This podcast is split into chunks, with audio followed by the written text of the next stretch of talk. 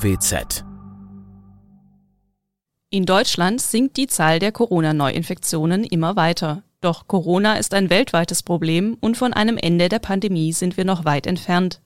Impfen würde helfen, doch der Impfstoff ist knapp.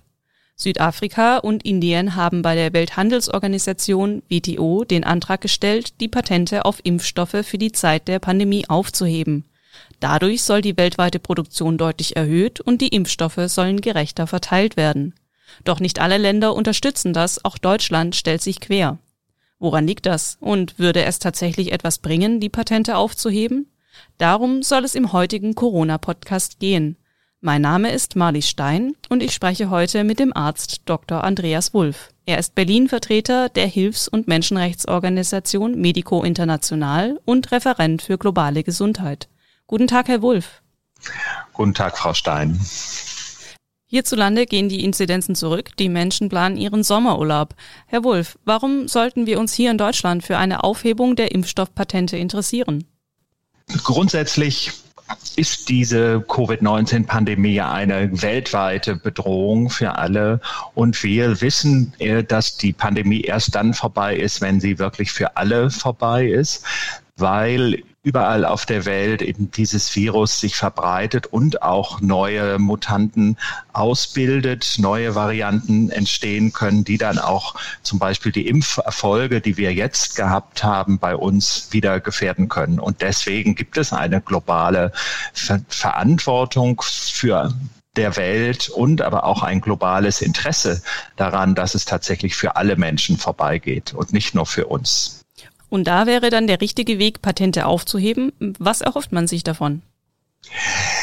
Das System der Patente, so wie es ähm, eben gerade bei der Welthandelsorganisation global, global eingeführt worden ist in den 90er Jahren, sorgt ja dafür, dass diese neuen ähm, Produkte, diese neuen, nicht nur die Medikamente, sondern auch zum, die, die Impfstoffe, sondern auch die Diagnostika zum Beispiel von privaten Unternehmen monopolisiert werden. Das ist der Sinn eines Patents und die für einen langen Zeitraum eben nur von denen vermarktet werden können. Und das führt einerseits dazu, dass die Preise steigen, aber vor allem führt es auch dazu, dass eben weniger ähm, Unternehmen selber diese Produkte herstellen können und auch auf den Markt bringen können. Das heißt, es wird eine, findet eine künstliche Verknappung statt, wenn nur eine Handvoll von großen Unternehmen diese Impfstoffe herstellen können. Und deswegen braucht es, muss, müssen diese Patente und auch andere ähm, geistigen Eigentumsrechte, dazu gehören auch zum Beispiel die Zulassungsdaten und dazu gehört auch das Know-how,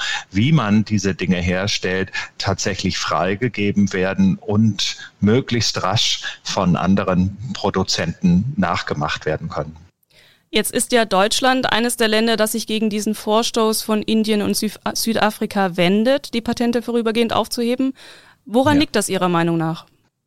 Es gibt da ganz unterschiedliche Argumente, die benutzt werden und die letztlich auch in sich manchmal widersprüchlich sind.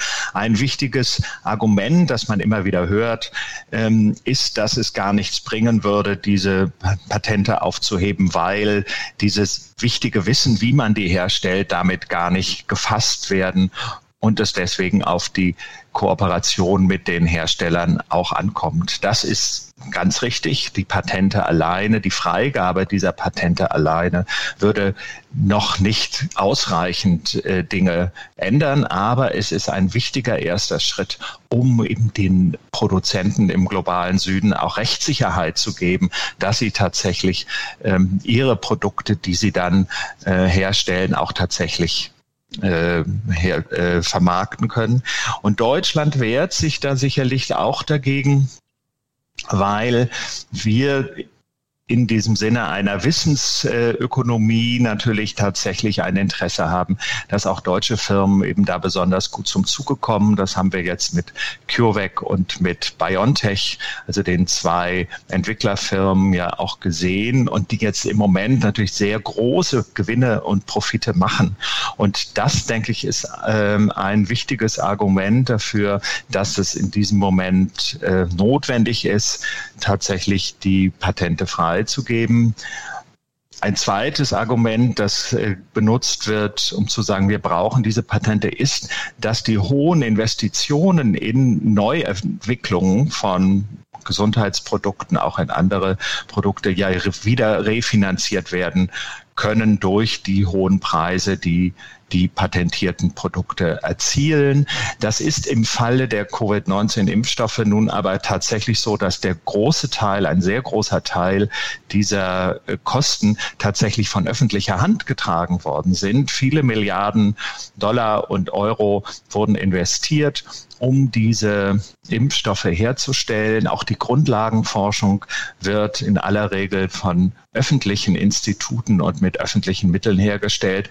Und ist deswegen das Argument, dass man die Patente nicht aufgeben kann, besonders fragwürdig. Und deswegen streiten wir auch dafür und streiten uns auch mit der Bundesregierung und der Europäischen Union, dieses ähm, aufzugeben. Ja, Sie haben jetzt schon zwei Gegenargumente genannt. Ein weiteres ist ja, was auch immer wieder von der Pharmaindustrie angebracht wird, dass erst der Schutz des geistigen Eigentums Erfindungen überhaupt möglich macht, weil man nur dann eben als Unternehmen äh, genug Sicherheit hat, um Geld in die Entwicklung neuer Technologien zu stecken. Was entgegnen Sie dem? Das Problem, das dieses Patentsystem mit sich bringt, ist ganz genau, wie Sie sagen, es wird das erforscht und entwickelt, womit man hinterher Geld machen kann. Das Problem, das wir sehen, gerade im, in der globalen Gesundheit und mit den Produkten, die wir dafür brauchen, ist, dass das, dieser Mechanismus aber gar nicht funktioniert. Es wird nicht geforscht für Produkte, die nicht vermarktbar sind, weil die Menschen zu arm sind, die sie brauchen, oder weil man etwa bei Antibiotika, das ist etwas, was auch ganz wenig erforscht wird, die Produkte, der Einsatz von Antibiotika stark äh, limitiert sein muss, damit es nicht ständig zu neuen ähm, Resistenzentwicklungen kommt. Das heißt, dieses System der Patentsicherung, die für den industriellen Bereich sinnvoll sein mag, ist für die Situation von notwendigen Gesundheitsprodukten völlig kontraproduktiv, weil beispielsweise sehr viel Geld in die Erforschung von chronischen Erkrankungen fließt die wir alle auch haben und deswegen auch ein großer Markt besteht, aber beispielsweise für Infektionskrankheiten, auch für neue Impfstoffe grundsätzlich sehr wenig Investitionen von privaten Seiten fließen. Das gilt auch für die Covid-19-Impfstoffe. Die wurden erst dann deutlich ähm, erforscht, nachdem es ein, ein Commitment gab, nachdem es eben das Geld gab, auch der öffentlichen Staaten, der großen Staaten, diese Forschung massiv voranzutreiben im letzten Jahr. Sie haben es jetzt vorher auch schon angesprochen, dass äh, eine Aufhebung der Patente alleine nicht ausreichen würde, sondern auch, dass das nötige mhm. Fachwissen auch brei also mit vermittelt werden müsste. Ähm, jetzt es wird in dem Zusammenhang auch äußern manche die Befürchtung, dass trotzdem die Qualität der Impfstoffe leiden könnte, wenn man das jetzt freigibt oder eben Fälschungen auf den Markt kommen. Wie denken Sie darüber? Ja, das ist auch ein Thema, das wir schon lange mitverfolgen. Das wurde in der Debatte um die HIV-Aids-Medikamente in den 2000er Jahren ja auch ganz oft angebracht, dieses Argument, dass man eine solche generische Produktion von anderen Herstellern nicht kon genug kontrollieren könnten. Tatsächlich gibt es aber auch globalen Mechanismen der Qualitätskontrolle Beispielsweise hat die Weltgesundheitsorganisation ein Präqualifikationsprogramm, so heißt das, wo sie eben auch Unternehmen und Produktionslinien für die globale, ähm, die globalen AIDS-Medikamente beispielsweise und jetzt eben auch für die Impfstoffe ähm, selber begutachten und auch vor Ort prüfen. Und das ist ein Mechanismus zusätzlich zu den nationalen Kontrollen, die es natürlich auch gibt. Also auch in jedem Land gibt es natürlich Überwachungsbehörden, die die Qualität von Arzneimitteln überprüfen. Das sind äh, Möglichkeiten, die die Qualität sichern könnten. Und was wir fordern, ist natürlich, dass die großen Konzerne die Lizenzen tatsächlich für die Produktion dieser ähm, Substanzen auch freigeben, dass sie tatsächlich diese in den ähm, eben auch bei dem bei der Weltgesundheitsorganisation dann gebündelt werden könnten, dass es auch ein Mechanismus, ein sogenannter Patentpool geschaffen wird, in dem eben das Wissen und die die Lizenzen für die Nachproduktion dieser dieser, dieser äh, Stoffe gesammelt werden kann. Auch da hat sich die Pharmaindustrie bislang in den letzten zwölf Monaten in keiner Weise bewegt. Das ist auch etwas, warum wir hier deutlich mehr Druck machen müssen. Und wir hoffen uns da eben auch die Unterstützung der Staaten, in denen diese Pharmaindustrie ansässig ist. Und auch hier hat sich die Bundesregierung bislang viel zu wenig bewegt. Vielleicht müssen wir über die Lizenzen noch mal ein bisschen genauer sprechen, weil die EU ja auch einen Gegenvorschlag eingebracht hatte, also dass man bestehende Handelsregeln nutzen könnte und Produktionslizenzen im Notfall auch ohne Zustimmung der Patenthalter vergeben könnte. Vielleicht können Sie uns noch mal erklären, kurz und knapp, was eine solche Lizenz wäre und was das, wo da dann der Unterschied zu einem Patent oder der Aufhebung der Patente liegen würde. Ja, diese, dieses, dieser Mechanismus der Zwangslizenzen, so heißt es im Deutschen, ähm, ist tatsächlich im System dieses Patentrechts bei der Welthandelsorganisation bereits eingeschrieben. Ähm, tatsächlich hat man eben auch wieder in den letzten 20 Jahren rund um die AIDS-Medikamente gesehen, dass dieses Patent, diese, dieser, diese Zwangslizenz tatsächlich ein sehr umständliches und mühsames Instrument ist und sozusagen in jedem Land für jedes Produkt einzeln verhandelt werden muss. Der EU-Vorschlag versucht, das etwas zu erleichtern, dass das tatsächlich schneller geht. Es bleibt aber das Problem auch, dass es gerade bei den Impfstoffproduktionen, den neuen Technologien tatsächlich auch immer um ein ganzes Dickicht von Patenten geht. Das heißt, viele unterschiedliche Produzenten mit, mit den ähm, Vorprodukten zum Beispiel auch wiederum Patente haben. Das heißt, es gibt nicht ein einziges Patent, für das man eine Zwangslizenz erlassen müsste, sondern man muss tatsächlich, hat tatsächlich eine ganze Landschaft von Patenten, die man da in den Blick nehmen müsste. Und in diesem Fall bietet es sich an, dieses, diese, diese Suspendierung, die Aussetzung des TRIPS-Abkommens für diese spezifische Zeit und für diese spezifischen Produkte tatsächlich zu machen. Das ist auch ein Mechanismus, der im, in diesem TRIPS-Abkommen, wie das heißt, bei der WTO auch schon vorgesehen ist. Das ist jetzt auch nichts, was sozusagen sich Südafrika und Indien Indien ganz neu ausgedacht haben. Von daher halten wir weiterhin diesen Vorschlag der EU, diesen scheinbaren Kompromissvorschlag für nicht praktikabel. Weil man eben viel zu viele Einzelausnahmen quasi schaffen müsste, damit man dann letztlich das, den Impfstoff tatsächlich produzieren könnte. Habe ich Sie da richtig verstanden? Genau, das wäre ein, das ist ein Pro Problem dieser spezifischen Zwangslizenzmechanismen. Das wird sicherlich jetzt gerade ja aktuell bei dem in der Welthandelsorganisation nochmal verhandelt ob das sehr viel leichter fällt. Ähm, uns erscheint das tatsächlich eher ein Ablenkungsmanöver der Europäischen Union, um sich nicht auf diesen Waiver, nicht auf diese Aussetzung der Patente äh, für eine Zeit äh, einlassen zu müssen.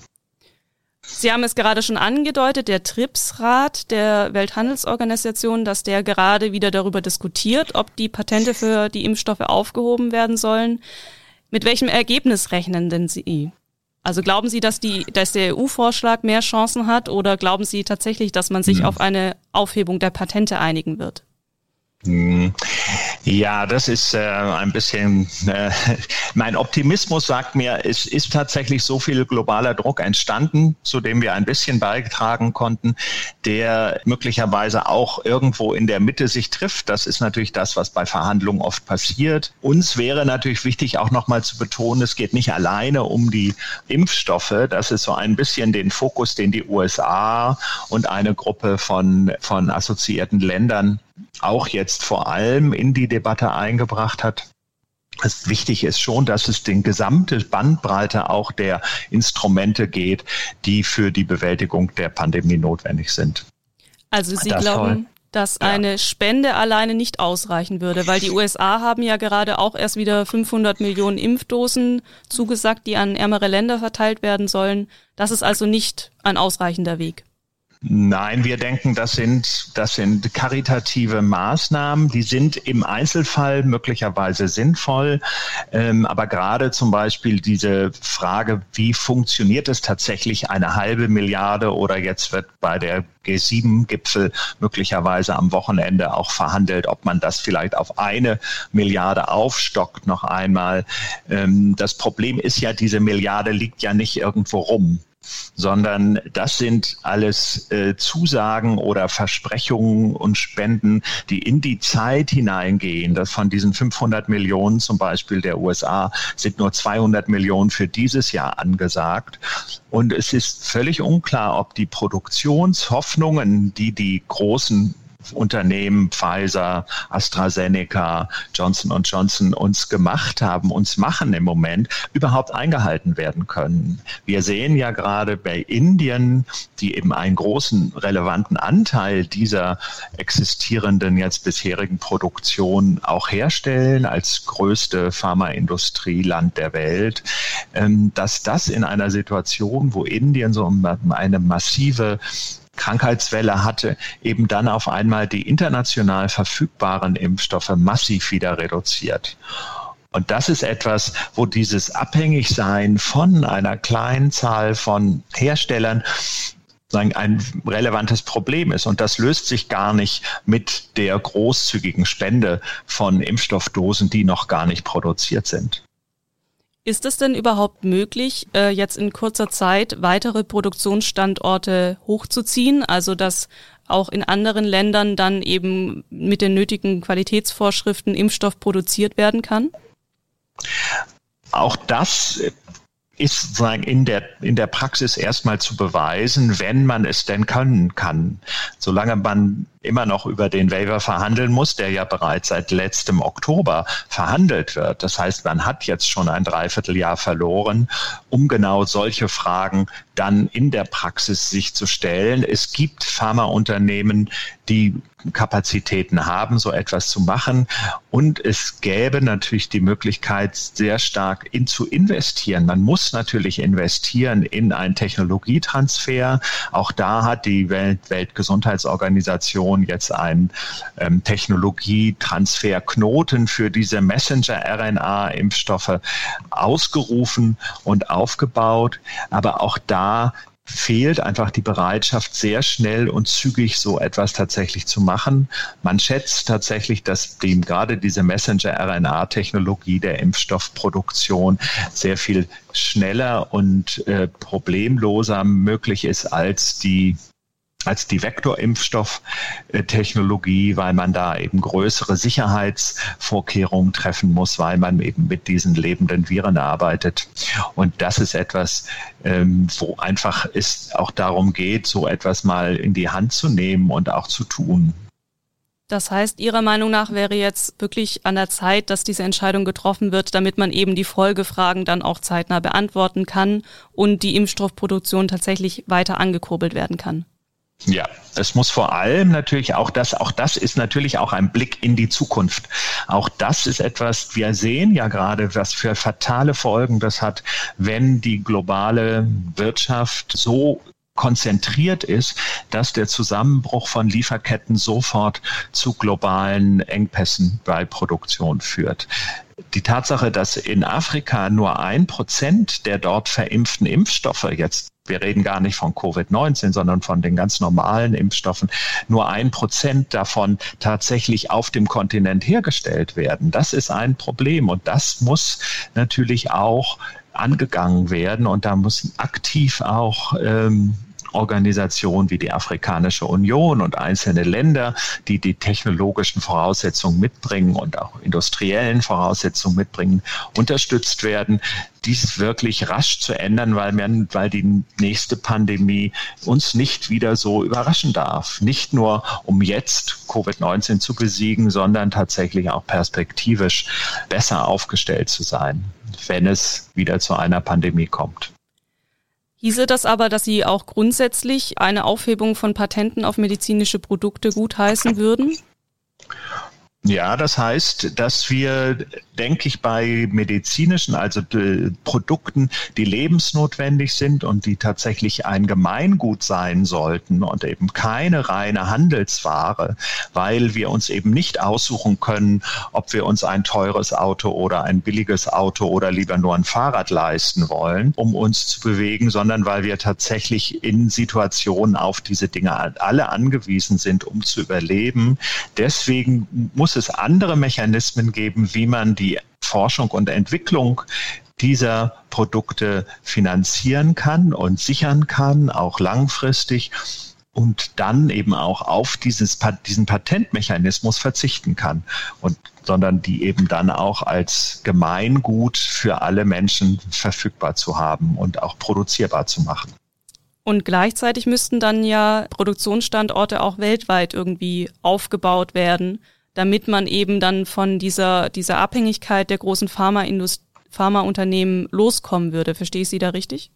Genau, es gab so ein, es ein solches, ein solches globales auch äh, Verbreitungsprogramm von Produktionsstrategien wurde in den 2000er Jahren auch für die Influenza, für die Grippeimpfstoffe ähm, beschlossen und wurde auch umgesetzt in der Praxis, auch unter Federführung der Weltgesundheitsorganisation, weil man annahm, dass eben die nächste große Pandemie aus diesem Bereich der Grippe Viren kommt, wie wir es mit der Schweinegrippe und der Vogelgrippe ja ansatzweise gesehen haben.